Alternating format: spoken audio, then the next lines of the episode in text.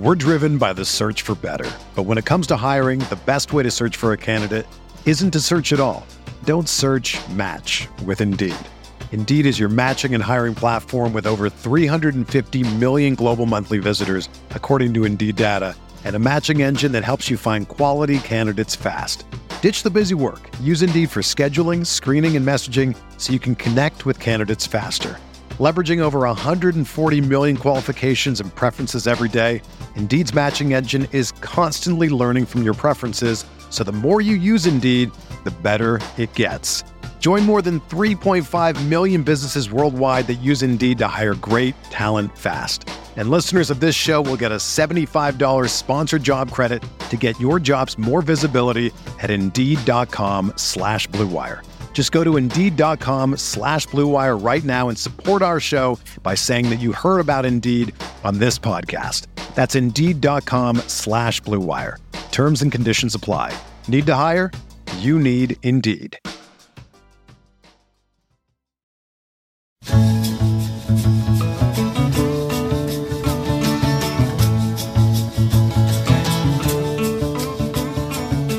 If I ventured in the slipstream. This episode of Inside Golf Podcast is brought to you by RickRunGood.com. All the stats, tools, and info that I will be referencing on the podcast can be found over at RickRunGood.com. It is the largest golf betting and fantasy golf statistical database on the internet. We've got Euro Tour stats, Korn Ferry Tour stats, LIV, custom model generator. Rick has made a ton of improvements to that over the last couple of weeks. Plus, all my premium articles, Slack channel where you can reach me for any questions. So sign up today using promo code Andy so they know that I sent you. That is the important part. And we would love to have you as part of the team. All right. I also want to give a major shout out to a new partner of the podcast, and that is Par for Success. Have you ever wondered how you compare to other golfers your age? I know I have. Should you be swinging faster? Can you play without pain? What is your body even capable of at your age? These are all questions I'm reckoning with myself as it appears that my body is already starting to break down in my late 20s. Now you can find out the answers to all of these questions in less than five minutes. Par for Success has the largest research database of over 6,000 golfers just like you and is giving away the answers to these questions for free. Stop guessing. Go get the answers for free at parforsuccess.com slash Andy. As a bonus for listening to this show, you can also receive a free Zoom consultation to go over your results and give you a clear path forward. This is put together by Golf Digest top 50 golf fitness and medical experts, and over 90% of golfers have no idea how they compare. Do not be one of them. Get your answers for free at parforsuccess.com slash Andy. Find out how you should be swinging, how to get rid of pain, and how to play forever your best golf ever for free at parforsuccess.com slash Andy. All right. Coming up on this podcast, my good friend Rob G and I are breaking down the entire DraftKings slate for the Mayakoba. Pretty good tournament, actually, that I'm pretty excited for. So without further ado, let's bring on Rob. All right, Rob G is here. It's been a while, man. We were just catching up off air a little bit. Bunch of life changes, more so specifically for yourself. You've had a kid. We were talking about how uh, you know, the kind of sleepless nights and, you know, having to wake up with the kid at three in the morning has actually kind of helped your DraftKings uh, ability at least somewhat. But we've got a fun event this week. You know, I, I haven't been super, super locked into the fall swing the way I mm-hmm. normally would, but I'm excited to sit down and uh, talk some Mayakoba with you today, my friend. Yeah, I appreciate you having me. It has been a minute, but always nice to get back in, in front of you. And I know you've been traveling so much, kind of living vicariously through you and, and, your pictures. This those trips uh, just just seem incredible. I do have, do to ask. I know you kind of already processed Bandon, uh, but how, how bad did your feet hurt after Bandon? You know, it is one of those experiences where during it, you don't mm-hmm. really right. feel anything. Like you're walking easy 15,000 steps a day, probably yeah. closer to like 25, but you're so engaged in the golf that you don't really feel your body starting to ache. I got sick when I got home. Like I realized mm-hmm. I was like, oh my gosh, I did not drink enough water on this trip whatsoever. My entire lower body is hurting. So it's kind of the type of thing where during it, you don't really feel it because you're so locked into the moment, but then you kind of pay for it a mm-hmm. little bit after. Are you, is it on the periphery for you? I'm, I haven't even done, I'm doing like a huge, I'm doing a ton of Bandon podcasts that I'm going to release over mm-hmm. the off season, but is it something you're, you're looking at? I, I can't recommend it highly enough. Yeah, I, that's, you know, I would think that's kind of on now, like the, especially within America, the Mount Rushmore. And so, yeah, it's a dream. And, I don't know when. I probably not anytime soon that I'll get out there, just because with having a newborn, right? But gosh, yeah, I, that that's gets high. Maybe not. Maybe it is number one, but that's you know in the top five definitely of places that I would. And it seems like a great golf trip. I mean, you seems like you had some good buddies there. Uh, it just seems like an awesome place. The one thing I'll say about Bandon too, before we get into my mm-hmm. Kobe, I'm do uh, Uh, I'm going to talk at length about this whole thing in, in a couple upcoming podcasts during the fall swing. It's really affordable. It's really doable. Really? And I think that's why the business model works. And I think that's why they continue to be so packed. But it's a type of thing that seems conceivable. Like it's a trip that you walk away from and say, man, like price wise, logistics wise, I could probably do this every other year for the rest of my life. Like I could mm-hmm. definitely make room for doing this on a seg- semi regular basis for the rest of my life. He keeps it like pretty underpriced to the point where it's like, man, I feel like this should be more expensive. And one of the mm-hmm. things I like about Bandon that you don't really get at a place like Pebble Beach is you're not, you don't ever really feel like you're surrounded by, you know, hot shot millionaire golfers mm-hmm. there. I mean, it's a it's a bunch of regular guys going on. I mean, we met guys from golf trips from Texas and Seattle, and like it's a place that you can go with your golf trip every other year, conceivably financially. And I think that's what makes it so appealing. I mean, you if you called up Bandon today, I don't think you'd be able to get in for like another full calendar year. So I mean, they wow. are they're booked off the charts. And I think part of the reason for that is Mike Keiser has figured out like a very, very smart strategy of making it affordable enough to the point where you can kind of feel like if you're just a regular dude that you can really make this happen once a year, once every other year, which I, I think adds to the experience, in my opinion. Yeah, no doubt. And it seems, again, I've never been, so maybe you can speak more to it, but it seems that spiritual experience and especially from i know it's a lot easier yeah to get to uh, oregon from la where you're located the majority of the time. And so us right. east coasters it's a little bit more of a trek but then um, it's a it's a little bit off the beaten path. Like it's a little hard to get to from from flying into whether it's eugene i'm sure you yeah. into, we yeah, did eugene which was not bad not bad. But yeah, it is. You're right. I mean, it's definitely not near a metropolitan, a large metropolitan area.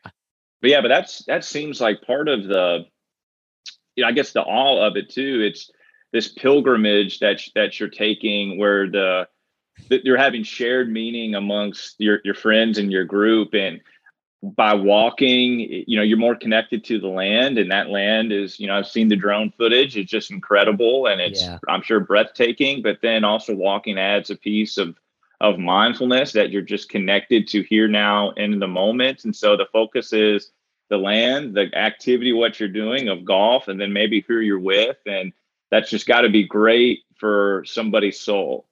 Oh, it's the best. It is the type of place that you come back from and you're like, wow, I feel totally refreshed, totally mm-hmm. recharged.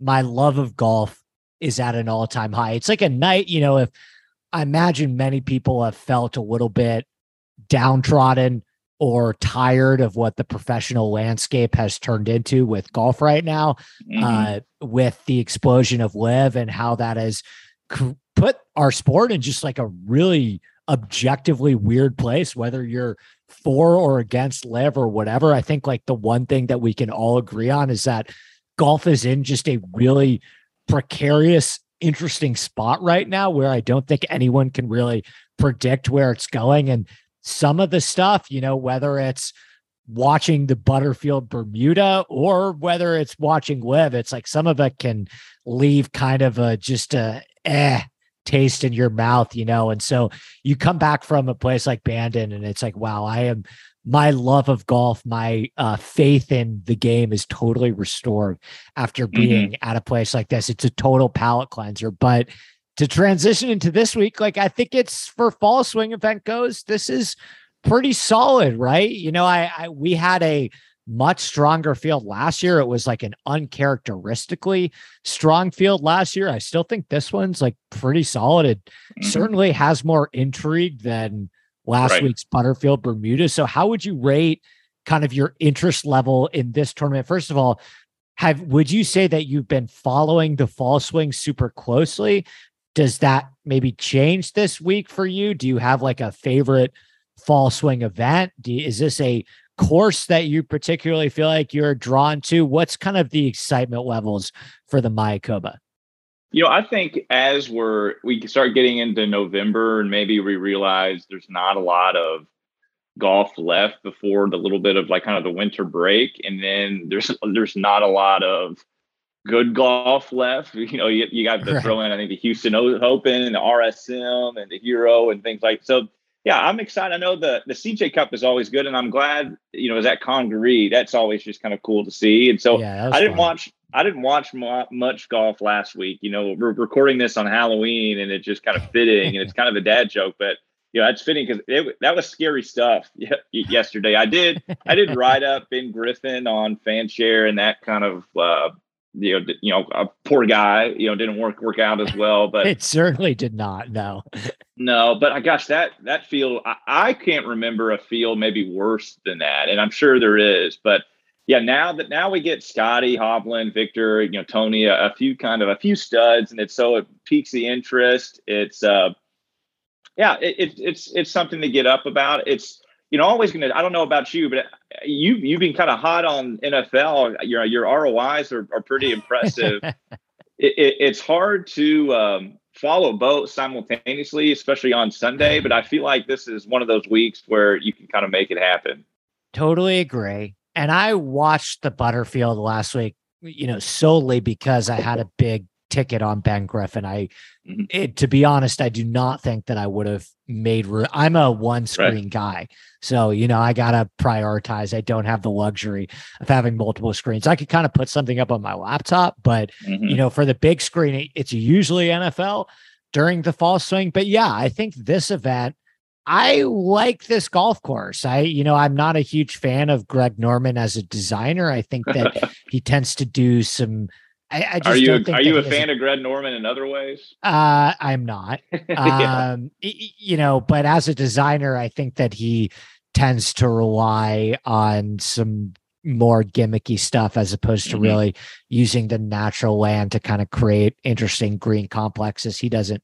I don't think that he's super talented at that. But what I do like about this golf course is it has a distinct character to me right? And I think there are a lot of golf courses on the PGA Tour that don't really have a distinct character. And in my opinion, and I'm curious to hear your thoughts on the course as well, but to me, this is a real position A, position B golf course. Like this, you know, the term coastal course gets thrown around a lot. This is not really a coastal course at all. You're maybe getting one one or two holes that are exposed to the ocean. It's really not you know, when I think coastal course, I think wind is a giant factor. It's it's really not that much of a factor at this course. I mean, a little bit, but mm-hmm. the course is pretty much framed by this giant mangrove jungle, right? Where you're kind right. of you're weaving through this kind of dense uh jungle. You have canals uh kind of running through the property. You're kind of in this like enclosed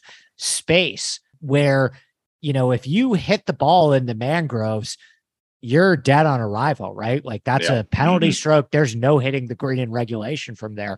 So to me, this is a golf course that has a pretty specific personality, right? It has it- it's asking you the question of can you keep the ball in the fairway off the tee? Because if you cannot do that, if you cannot complete that essential step one, then you are somewhat dead on arrival. And I like golf courses like that because I think it gives you the ability to kind of create and shape and formulate a narrative around the way that you think this golf course is going to play and then kind of cater your DraftKings pool to that. hmm Yeah, no doubt. And I, you know, I don't have your eye for the golf courses. That's something one of the many kind of talents you have, and so I'm not going to you know, s- s- say much because I don't think I don't think anybody listening wants me to you know add to what you have. They just want me to shut up and listen to you. Uh, yeah, I think this is one of the shortest courses or top Yeah. five on tour, and so just kind of reiterating that point. But you know, I'll I'm, I'm going to defer to your lens and your viewpoints on the course. Yeah, it is one of the shortest on the PGA Tour schedule. I think it is a hair over 7,000 yards and plays as a par 71, right? So Mhm. you're getting that extra par five in there and it's still only 7,000 yards. It's going to tip out to one of the shortest on the schedule. I think there's one par four over like 465 yards on the entire property. So you're getting this large plurality of short par fours. But uh yeah, I mean, I appreciate you saying that about my course knowledge, but I think you're selling yourself short a little bit, especially when it comes to DraftKings. And we'll get we'll get to the DraftKings uh uh pricing in a second here, but you were one of, I think, one of the first people that I followed on DraftKings that I really saw kind of talking about the things that I thought were personally important that didn't really get talked about enough in the industry, which is spoiler alert ownership. Um, and so I've I've probably gotten, I think the last time you were on the podcast, it's been at least six months, maybe closer to a year. Definitely got some new viewers. So maybe just quickly before we get into the DraftKings, maybe give a little background on kind of your history with DraftKings and how you became how you've honestly had like a one of the more successful stories of people that I know in terms of actually winning money and not just kind of talking about it um, that I know at least in the Twitter space. Yeah, well, I appreciate you saying that. Yeah, so I, you know, I guess it's the last five or six years have had an ROI positively within PGA DFS.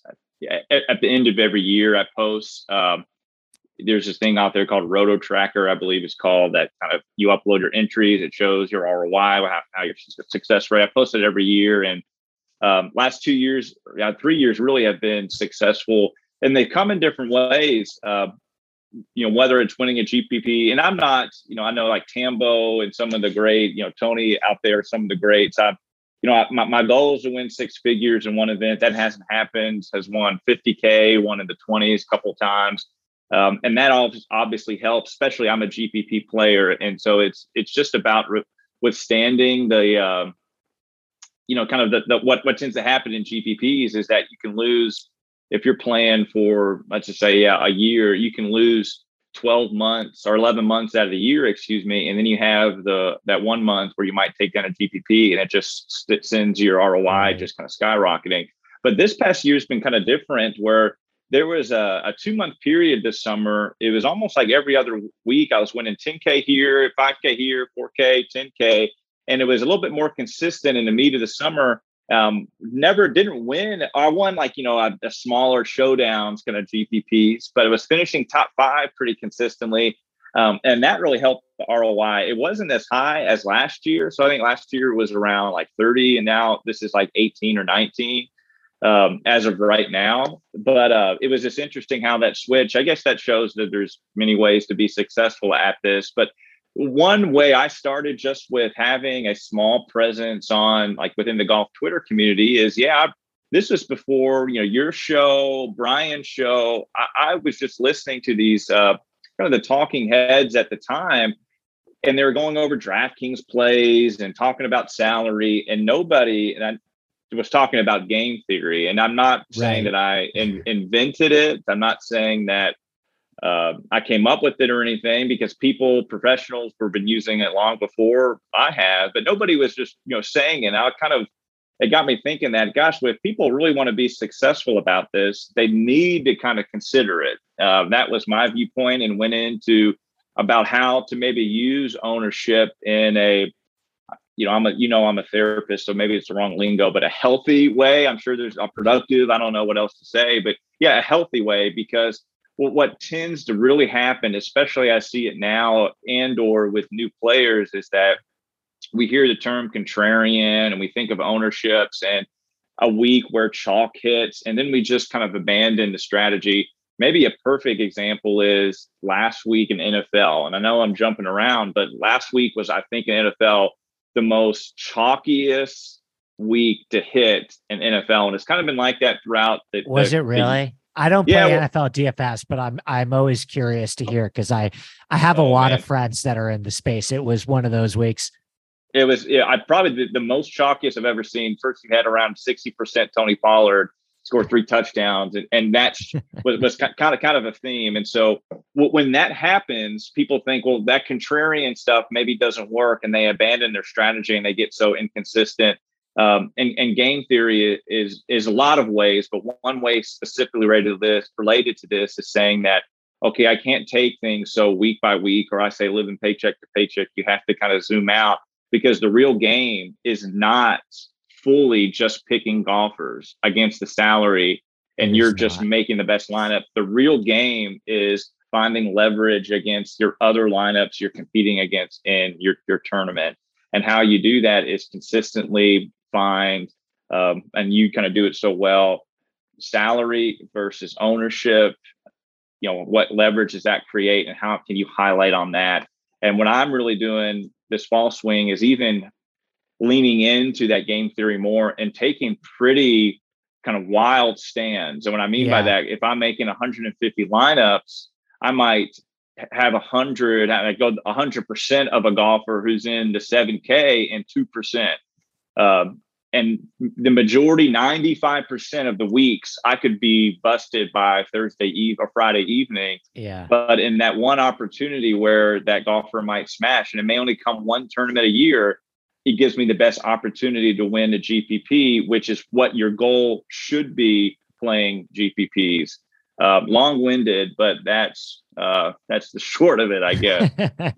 I could talk game theory with you all day too, because I know I agree. You were one of the reasons why I was drawn to you, and we were able to become friends a while ago. Was you were one of like you just outlined one of the people that was like, "Hey, how are we talking about DraftKings but not mm-hmm. talking about this? Like you're ba- it was basically a thing for a long time in terms of content where people were treating DraftKings slates like they were betting shows where yeah, you yeah. were talking about DraftKings pricing and DraftKings plays as if you were playing against the Bucks right? Mm-hmm. Like, do you get what I'm saying? There it was. Oh, like no doubt, were, no doubt. We were, we were we were doing DraftKings shows and talking about them like they were betting shows, right? And mm-hmm. I talk about betting and I talk about DraftKings, and it's like, yo, the guys that I like for betting could be far different than the guys that I like yeah. for DraftKings, right? There, you got to realize you're you're playing different games. In betting, you're playing against the books. In DraftKings, you're playing against other people, right? Um, mm-hmm. Um, so there's this whole other psychology behind it that you need to consider. Um, let's dive right into the pricing. So it is we're recording this pretty early on Monday afternoon. So I honestly I don't know if any ownership projections have have come out. I know that ours on Rick Run Good usually come out uh month later in Monday mm-hmm. evening. So we'll probably do our best guess to do some guessing and projecting of ourselves. Uh, but I'm looking at the 10K range here. Scheffler is the highest priced player at 11.4. Then you have Viktor Hovland, two time defending champion, 11.2.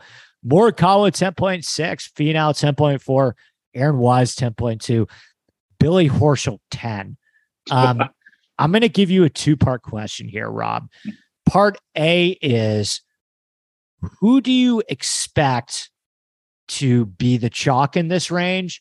And part B is who is the guy that you probably have most uh, interest in yourself personally? Yeah, that's that's really tricky. And so I maybe answer the second question first, and that's Collin Morikawa was extremely high on yeah. him at the CJ Cup, finished 29th, uh, but but just struck the ball incredibly well. And I vintage think vintage Morikawa see, ball striking, right? Exactly, like, like totally vintage. Yeah, yeah, and we're going to see positive regression from him.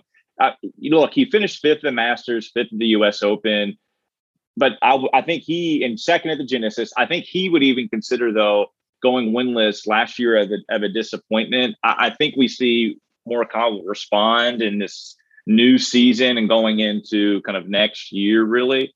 Uh, and the ball striking's there. Now he has lost over six strokes on the you know on the greens, but that that's Morikawa. Uh, yeah, it, it just com- comes with the territory.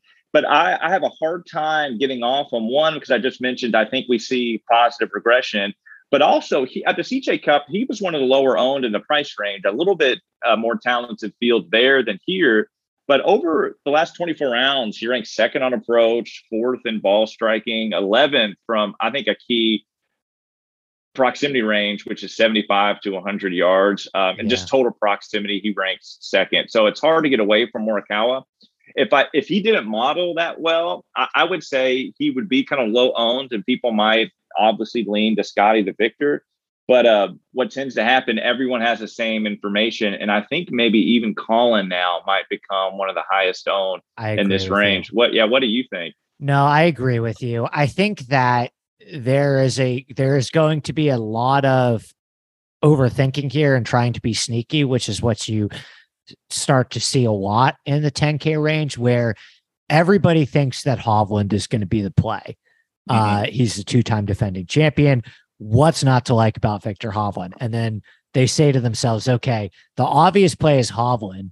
So I'm not going to do that. I'm going to go $600 cheaper and take the discount on Morikawa, who, like you mm-hmm. said, models out really well.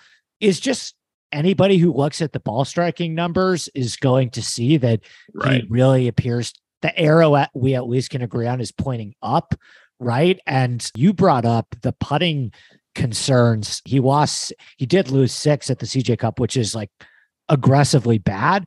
But uh, before Collin won, I believe it was the concession. Um, mm-hmm. So a little over a year ago, when he won the concession, he lost eight strokes putting in the start directly prior to winning the concessions, right? So we have seen Morikawa turn the putter around really, really quickly. I'm with you. I think that ownership will be, I don't think between this big four, right? And I think we can say the big four are Scheffler, Hovland, Morikawa, and Finau. I don't think that one player will emerge as 30%, right? I, I just, I don't see that. I think there's enough parity between those four. Finau was number one in my model. There's a ton of great things we could say about Finau. Scotty Scheffler obviously is still, mm-hmm. you know, the second ranked player in the world. Um, so right. So I think that that range, not one overwhelming chalk is going to emerge. I think some people would think that that would maybe be Hovland. I don't think that there will be a massive discernible difference between Hovland and the other guys. What's interesting is once you get lower, right, which is Aaron Wise is 10.2. Now, I think Aaron Wise, if Aaron Wise was 9.7, I think he would maybe be the highest owned player on the slate. But now that he is priced up and he's 20 to 1 in the betting market, so no one's going to bet Aaron Wise at 20 to 1 either, right? The fact that Wise is priced up that much and there's a $200 difference between Wise and Finau. And I think most people would agree that Finau is better than $200 mm-hmm more expensive than Wise.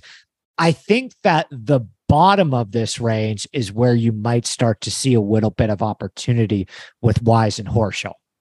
Yeah, no doubt. And speaking of Horschel, I have no idea why Wise is two hundred dollars more than him. If you makes no sense to me either. It, it does. Yeah, I, Wise beat him by one position point at the CJ Cup. He finished sixth. Horschel finished seventh, but Horschel won the Memorial, and funny enough, Wise I think I think finished second to him at the Memorial. But Billy is in better form as better back class And as the model out much better than Wise, it's just kind of fascinating. But you, I think you're right that Wise may even be more popular than Billy. And I just want to say this. Let's let's just say that we Billy is 10% and Wise is 24%. Yeah. Don't think it'll be that huge, but let's just pretend it is. What people make a huge mistake is, is let's just say then Billy Hor- Billy Horschel misses the cut. We tout Billy Horschel, he misses the cut this week, and Wise goes on the, the finish, uh, let's say like in the top 10. Mm-hmm. People say, oh my gosh, Billy Horschel was a bad play. Why did I even include him in my player pool? There is so much. Please remember this. You have a lot of good listeners. Remember that there is so much variance in golf that to really understand a bad or good play, they would have to play the tournament a hundred times in similar conditions to see if someone was an actual good play or bad play. There's that much variance in golf. So do not have a process and you identify a golfer that might be one of your favorite plays and he bounces and think that was a bad play. Maybe, but you, there's so much variance that you cannot abandon that. And I see so many people complain and share that on Twitter. And just because the player MCs does not mean it was a bad play and do not then abandon the strategy. Uh, I, but I'm curious now in the in the 9K because uh-huh.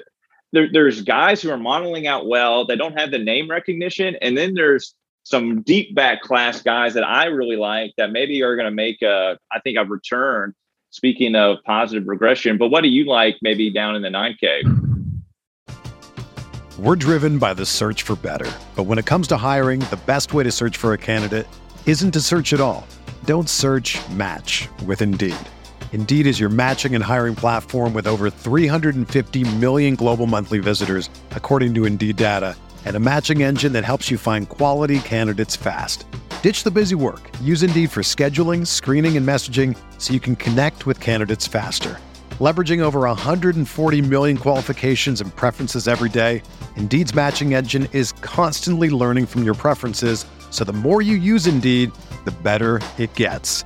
Join more than 3.5 million businesses worldwide that use Indeed to hire great talent fast. And listeners of this show will get a $75 sponsored job credit to get your jobs more visibility at Indeed.com slash BlueWire. Just go to Indeed.com slash BlueWire right now and support our show by saying that you heard about Indeed on this podcast. That's Indeed.com slash BlueWire. Terms and conditions apply. Need to hire? You need Indeed. Um, I really like Tom Hoge. I don't know mm-hmm. how popular he's going to be, Rob. I think that he is expensive. Um, and I, although the guys below him, I don't know if you could make a case that any of the guys really below him should be more expensive than Tom Hoge based on the way that Hoge's been playing. But I still think a $9,500 price tag. Uh, he's what the eighth highest uh, highest priced player in this field. Like I still think people are going to say, "Yeah, Tom, Tom hundred dollars." I just think that this is a guy that has a specific skill set that is going to make him a shit ton of money on the PGA Tour for many years. Tom mm-hmm. is statistically one of the best wedge players in the world over like a two year sample size. That has not decreased since he won at Pebble Beach, right? He's on this nice little run now where he's finished top 15 like four strokes in a row. Like as long as Tom, Tom Hoge remains a top five wedge player in the world, like he's going to have a very long career on the PGA Tour. Don't know how much he's going to win, but I think it it increases his floor a lot because he is dependent on a skill set that tends to be very, very important week in and week out on the PGA Tour. There are a couple courses, Torrey Pines, Bay Hill, some of the major championships where wedge play isn't important. But I break these courses down every single week. 80% of the courses, Rob, you need to, you're going to have like 40, 50% wedges. And Tom Hoge mm-hmm. is so elite at this particular skill set. And I think this is one of those courses where it matters. So I'm pretty big on Hoge. I can't buy Taylor Montgomery. I just listen, if you've been riding the guy, He's gained like 19 strokes putting in four events this year. Keep playing him by all means. I'm not hopping on now. He's the best player in the world. uh, best putter in the world this year. He's like past Cam Smith over the last month as as the best putter in the world. Like I can't I've never made money chasing putting. I'm not going to start now. So for me, probably Hoge would be the guy in this range that I care most about. And then I want to ask you about Grillo too, because I think Grillo would be my selection for the most popular player in this range. Yeah, I, I agree with you on Grillo and they kind of back you on Hoge. So, you know, I guess not surprised, but when you see all the low numbers next to his statistics, it does kind of rattle you a little bit because it, it, you know, it's Hoge. I mean, he, yeah. He's in, he's on a credible run right now, and yeah, he's won at Pebble Beach and has he played well last year, but gosh, he ranks first on approach, third in ball striking, second in proximity. You're speaking of the wedges from 100 to 125, yeah. fourth in proximity alone. It's gosh, it's uh if you were just kind of hiding the names, you might think, gosh, that's like Scotty Scheffler, I, I would bet. But no, it, it's Tom Hoge. And like we were saying with uh, Collin, everybody is going to see that. And so then I'm, you know, I'm, here's my kind of attitude. If Hoge is going to be pretty chalky, I might just say, regardless of everything, I'm not, I'm just going to fade him and, and keep him out of my player pool. But there's no denying of how well he is playing. A guy I really like is is Brendon Todd. Yeah. Uh, I, I, do not think he'll be high, highly owned at all. He I he played really there. He played really well at the Fortinet. You know, missed the cut at the Sanderson's Farms, but he played exceptionally well, specifically on approach at the CJ Cup. A course now it was really dry, but of course we wouldn't think you know maybe best suited him um, but gained seven strokes on approach. So our, you know, kind of trending in that well, a wet way we like to use, and using just a uh, cumulative numbers of ball striking and approach, just simply yeah, ball striking stats. Brendon is trending in the right way. He he went from you know last 23 or 24 to 50 rounds being some of the worst in the field and last 12 being ranking 33rd last eight ranking 19 and then last four ranking fifth that's a nice progression that maybe we're heading to for a peak ball striking performance from from Brendon Todd. Uh, I, I, would expect he's around eight, nine, ten percent, and the guy hasn't lost strokes putting since May of last year. So that that's pre- pretty you know pretty consistent. He's always been a good putter, good on Bermuda, a good. You know, I guess past paspalum. I, I don't. But what what surface do we got this week? We, we got past we got past yeah. Palm, and and you yeah. know putting statistics with paspalum can be a little tricky, right? Because you get it at courses like Corales and here where mm-hmm. we don't have shot tracker. But yeah, Todd has proven, I mean, he's won this event before. So he definitely has proven that he can putt on paspalum, right? Paspalum is mm-hmm. it's a you know, it's about personal preference, right? I mean, we could argue right. till we're blue in the face whether paspalum's easier or harder to put on. But the reality of the situation is you're just looking for players that have shown that they have raised their baseline on paspalum. and Brendon Todd has done that. Mm-hmm. Yeah, no doubt. Yeah. Well, I, uh, I want to get your opinion. I know, unless anything you have in the 9K range, but I, I do want to skip down and just make sure we mention in the 8K, and that's someone who has quite a bit of history in Mexico and not all good, but someone who's actually found some form and found some life. That's the bottom of the 8K range, and that's Matt Matt Kuchar. Do you have? We any- love him. Yeah. Yeah. Okay. we love him. I forgot what podcast. I just as soon as you mentioned that name, I remember that there was a tournament where uh, we were both super high on Matt Kuchar. I have no memory whether that ended up working out for us, but yeah, yeah 100%, dude. I love Matt Kuchar this week. I don't think he's dead. Like, I don't think that at 42 years old, he's incapable of winning at the PGA Tour level. He has flashed some upside. I mean, this is a guy that, you know, has finished in the top five in multiple PGA Tour events over the past year, some with better fields than this. And I just think that this is one of those courses. I mean, he's won here before in 2018, so yeah. pretty easy to make an argument in terms of course fit. But I think these are this is one of the courses where you can feel pretty comfortable about rolling out Matt Kuchar. There are certain courses where I think he's going to be really behind the eight ball just based on how short he hits it these days. I do not think that this course is one of them. So I am totally in on Kuchar. Do you think he'll be popular this week? Do you think we need to worry about popularity with him this week at 8K? 8K kind of uh, with the history, and people are, are seeing maybe how well he's playing, but I don't think you know he's going to be 20%, uh, maybe not even 15, but he'll he'll yeah. carry some ownership. I'm just looking who who's around him and really nobody, which is kind of disappointing. So maybe people right. do do land on him. I, I, have some interest in Killer Keith above him. Um, but yeah, those those are the guys in the 8K range and Brian Harman, uh, maybe K yeah, yeah, that I have. What do we do with Russell Henley? Because he's another guy that if you're if you're making the case for Hoge, right, which I am doing, then pretty much everything that Hoge does well, Russell Henley does well too. Right. So yep. it's it's it's difficult to sit here. There's still this like weird stigma with Russell Henley where he's just it seems like he always freaking kills you, right? Like he's he like I feel like the fantasy and betting space has this love hate relationship with Russell Henley. And there are certain weeks where Russell Henley is 18 to 1 on the betting board and $9,600. And it's like, ah, you're really going to bet Russell Henley at 20 to 1. This is not one of those weeks. I think this is one of those weeks where I think he's 60 to 1 in the betting market. And I actually think that he is like, let me ask you a question. Would you blink if Russell Henley and Brendon Todd's prices were reversed?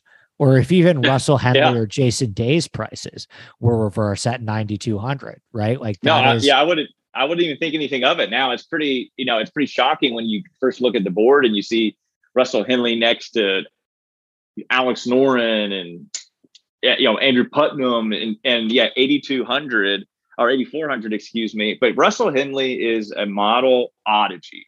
He can he, you know, pretty consistently ranks yeah. in every single tournament that he's in pretty high in ball striking and approach and proximity numbers. It's just it's just wild. But his results don't show anything. He's had one top five two top five two top 10 since gosh, the beginning of last year. But yet, yeah. every single tournament, he models out well. He's so frustrating. And he came on tour, won his first tour event, and everyone thought, you know, he was, you know, going to be so great. And he, he had a great first putting season, and that's letting him down. But man, Russell Henley, I think he is the the the DFS modelers. He, it's your nightmare. which I am one of. Uh, yeah, and that's too. why, yeah, that, that is why, yeah, card carrying member for better or worse of that category where I get blinded by the stats sometimes. I haven't made a judgment call on him yet. I like Brian. Last why last guy I want to mention in this range before we go into the 7K range. I like Brian Harman a lot. Um, I was prepared to play Brian Harman in the low nines this week when I made my pricing on Sunday, and I will happily play Brian Harman at 8.9K. I don't think he'll be uber popular this week. I just, I, he makes sense and he's not, I don't think he's going to be sneaking up on anybody. I think that anybody who's looking at numbers are going to say, ah, oh, this is probably a course where Brian Harman might be a good idea. But I still think with Dietrich right below him, I still think people are just gonna there Dietrich has this like betting bandwagon that I don't think is really going to slow down, even though I would make the mm-hmm. argument mm-hmm. that this is a course that probably takes away his biggest weapon. Um, so I like Brian Harman a lot at 8.9. Anything else you want to mention before we dive into the sevens? No, sir. All right, let's dive into the sevens. So there are a lot of players that I like in this range. I mean, it's a full field event. So you're getting a pretty juicy 7K range. I think that I have uh, I have nine players highlighted um, in this range. I'm probably going to whittle that down to five by the end of the week, but I guess we'll kick it to you first. Anyone kind of in this top tier from like 7.5 to 8 that really has your attention? Yeah, Aaron Rai. He, well, he just disappointed yeah. me with uh, with going last uh, last week at the the Butterfield Bermuda. Uh, but the ball strikers, there's something like you know Lee Hodges, the the who am I looking at? The Hubbards, the Hayden Buckleys, all the ball strikers are always going to pop. But I, I do got to give a shout out to my boy D Flowers. Uh, my pick to win last week, and I told him he was going to win. I guaranteed it was Patrick Rodgers. He finished third. He was in the mix. Yeah, he was. He was. I picked him to picked him to win. Um, he, he plays well. Speaking of coastal courses, I know this isn't, but courses like Butterfield, Bermuda, or yeah. Corales, or anything, he plays well at, at, those events. But I, I have a rule now that I, that I put in play the last couple years. If I'm really, really high on a guy, so I'm really high, I was really high on Rai and Rodgers last week. I have a rule that I have to include him in the player pool the following weeks because what seems to happen is I'm a week too early on a guy, yeah. even though the whole the field, the course is very different. I seem to be one week too early on the guy. So I am still, and I wouldn't, if you haven't played Rodgers, I would not recommend it. Uh, it it's just a totally, he, he, is not good with the wedges. He's just bad. But I just have a rule and it, it says keep playing Rodgers, and I'm going to go ride with it. He, again, he did finish third last week. Hope he found something, but take with a grain of salt because he does always seems to play well on those type of coastal courses. Well, how many DFS players fall into that recency yeah. bias, right? Where yeah. it's like, and I know this is a bit of a bit at this point, and a lot of people that use this term are using it in jest. Um, but the whole idea of a blacklist is just something, for better or worse, I've never quite been able to understood, and I don't yeah. think is a worthy strategy if you're serious about winning money in DFS. I think no. you almost have to um, you almost have to like operate under the inverse of that where it's like you have such a short-term memory loss and you do not believe in the concept of a blacklist whatsoever where you're actually willing to go back to players um, that maybe let you down last week look i'm with you on aaron Rai. i was pretty heavy on aaron Rai last week he was the headline selection uh, for my rec article on wednesday i had him in like 70% of my lineups at 10.1, I think he was last week. And he finished T50th, right? Didn't kill me, but didn't really get it done right. either. Like if you're heavy on Aaron Rai last week at 10.1 and he finishes T50, how are you not going to play him at 7.5 and like probably low ownership? Like how do you yeah, how do, how do you not like how does that how do you justify that in your head right and so i'm totally with you on Rai. i'm going right back to him yeah and i was just going to say real quickly that if you do take blacklist seriously i know many don't but if you do and I, I know for a fact there's some of you all or some out there that do. You're likely getting out of your skis a little bit with how much money you're investing each week because if it comes that personal, right, and that means you're, you're probably losing too much, and so that you scale it back. But yeah, you, it's easier to have a quick quick memory if you don't feel like everything is on the line. So make sure you're you're investing what you can afford. Totally agree. A couple guys diving down a little bit lower. I am a weird sucker for Justin Rose. I don't yeah. know what the hell it is with me and this guy, but at 7,300, I'm going to play the upside here. My major champion in this field at 7,300. There, yeah. There we go. 7,300 major champion. He's still, I think there's still some statistical reasons to like him. I think that his skill set over a large sample size is conducive to this type of golf course. We just haven't seen him since the end of last year would be the big concern. But a couple guys that I think are going to be really popular down here, Rob, Joel Dahmen, I bet you catches mm-hmm. a lot of steam.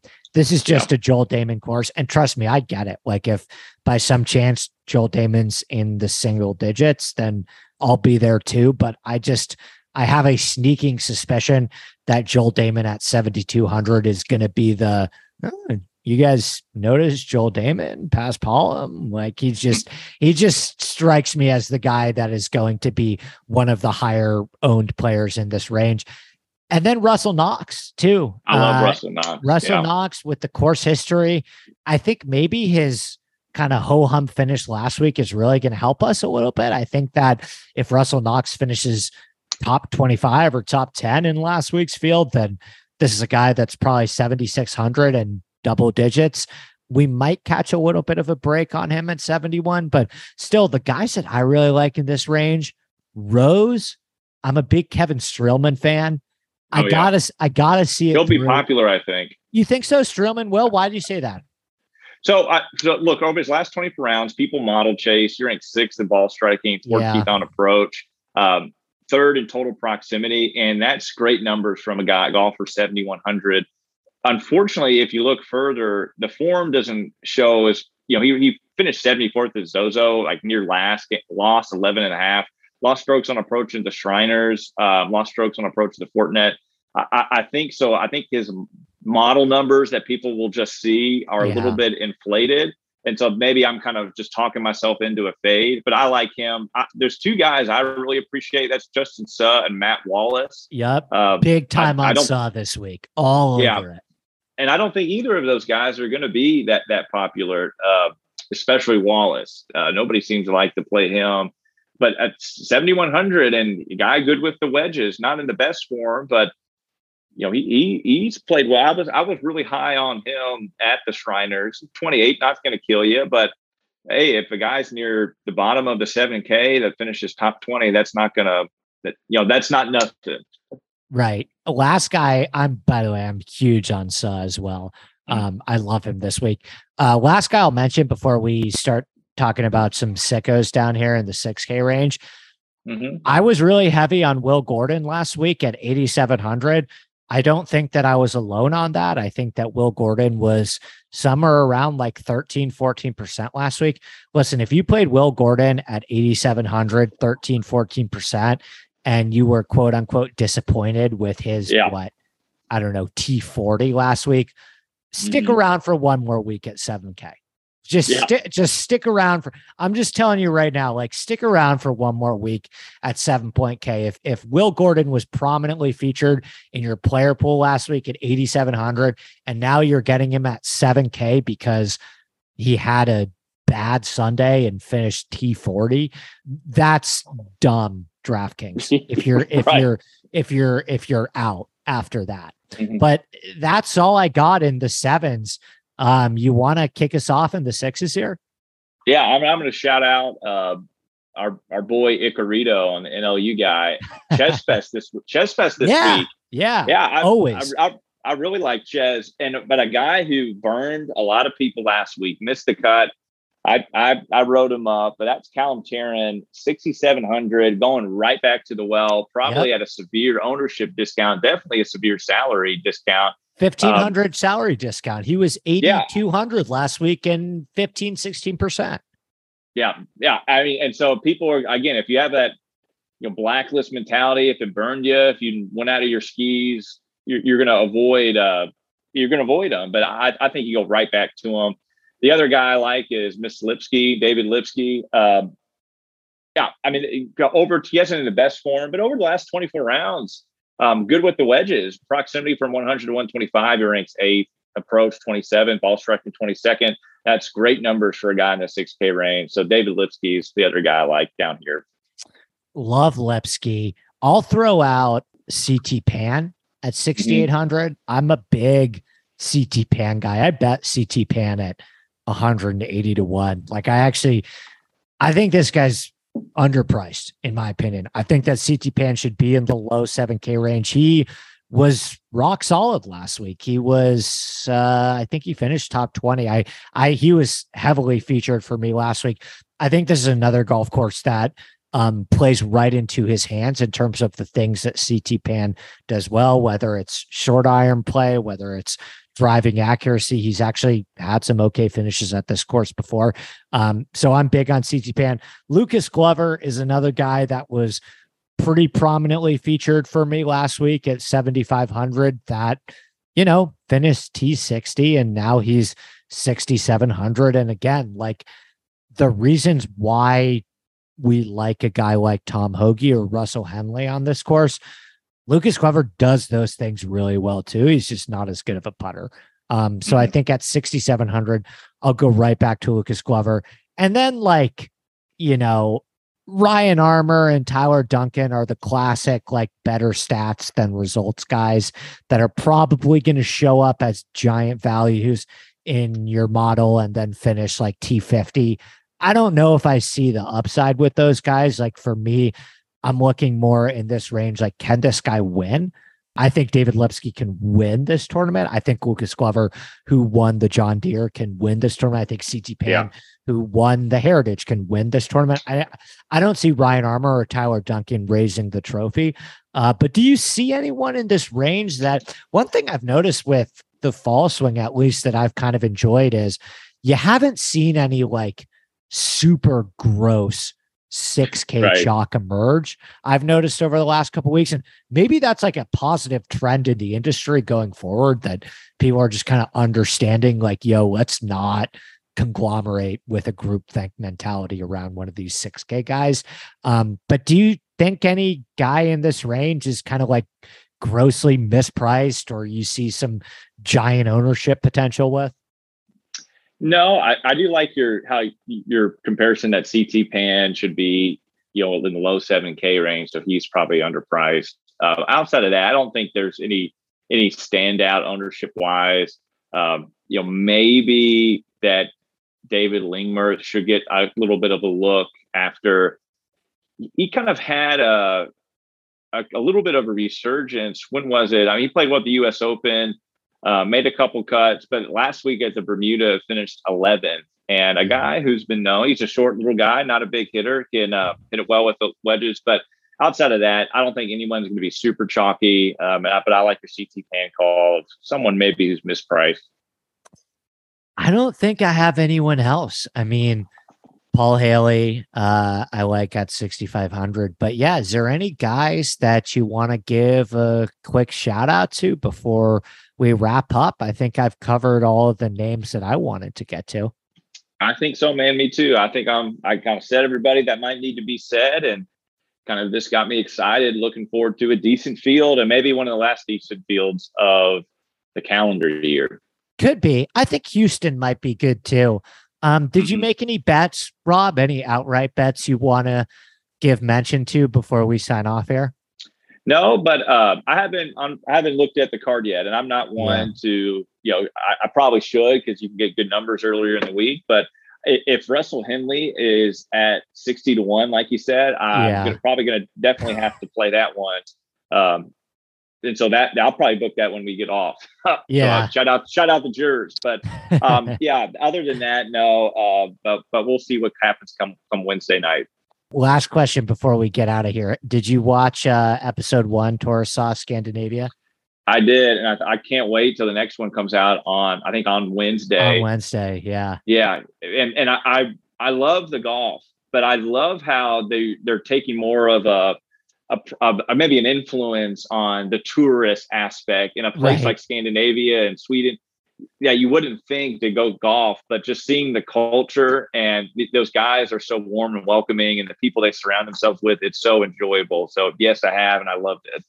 I'm with you. I I was uh giant smile on my face. Yeah, throughout that entire episode. Well, let me let me ask you real quick before we go, Andy. Do you think that they'll come back after what happened? The last episode of Strap South Carolina. Do you think they come back and they do another strap? Honestly, it was the kind of episode where it's like, if that's the final strapped ever, man, mm-hmm. what a fun one to go out on. Yeah. But I think they will. I think it's okay. too popular of a series for them to ride off silently into the night, even though that episode would be kind of like the perfect capstone to right. the series. But yeah, I think they'll probably be back. I hope they're back. That's me my. Too. I mean, I, it's tough for me. What do you? What would you say you enjoy more, tourist sauce or strapped? I go back and forth on this one. Yeah, it, it really depends. And this is such a cheap answer, but it really depends on the the episode. So like where they're yeah, at. That's um, the right answer. Yeah. It's fair. Mm-hmm. It's a it's a cop out, but it's the right answer. Mm-hmm. Okay. Well, I appreciate that. All right, Andy. Well, I appreciate your time this night, this Halloween night. Thanks for having me on. Uh, you got it, buddy. Uh, real quick before we get out of here, do you have anything else to plug or anything you got going on this week that you want the listeners to check out? What happened to the approach, man? That was like one of my favorite podcasts. It's just gone. Yeah, well, we, we kind of put a pause on that. Having a baby, that's it. You know, it's having having the time to do all that because you. I mean, just like you, and you probably put a lot. You probably work a lot harder. probably you do. You look work a lot harder than I do at this, but it still was a lot of work putting that on. And yeah. the uh, like running my own business and then a baby, it just it's hard having time. But I, I miss the community. I miss Drew. I miss everyone interacting. People are so kind and randomly check in. But maybe maybe we bring it back to uh, you know Kapalua to start the start the new calendar year. But um, it, has been nice just to be a fan and listen to yours, and I you know still still check in with Brian's and a few others. So it's nice to kind of be a little quiet and just just be a fan. All right. Well, I hope you guys uh, come back maybe at least in January. I I enjoyed that podcast, and as you know, I I'm pretty picky with my taste with the uh, the stuff that comes out in in this little industry, and I really I I was always a big fan of the approach. So I hope that you guys bring it back. Until then, Rob, it was good to see you, my friend. We'll do it again soon. Sounds good. All right, that is it for the podcast. Special thanks to Rob G. Special thanks to RickRunGood.com. Special thanks to Par for Success. And we will be back next week breaking down the Houston Open, I think. Until then, best of luck with your bets this week, and we'll see you next time. Cheers. If I ventured in the slipstream between the viaducts of your dream where mobile steel rims crack and the ditch in the back road stop. Everyone is talking about magnesium. It's all you hear about. But why? What do we know about magnesium? Well, magnesium is the number one mineral that 75% of Americans are deficient in. If you are a woman over 35, magnesium will help you rediscover balance, energy, and vitality. Magnesium supports more than 300 enzymatic reactions in your body, including those involved in hormonal balance. From functional medicine doctors to mental well being and female hormone experts, we all know that magnesium is the one mineral to improve all aspects of well being and health. But which one? Magnesium Breakthrough from Bioptimizers, the trusted choice recommended by leading experts with seven best absorbed forms of magnesium to ensure your body receives the support it needs for overall well being. Go to bioptimizers.com slash balance today and use code BALANCE10 for 10% off. Support your journey to wellness at B-I-O-P-T-I-M-I-Z-E-R-S dot com forward slash balance. Magnesium Breakthrough from Bioptimizers, your foundation to optimal health and vitality.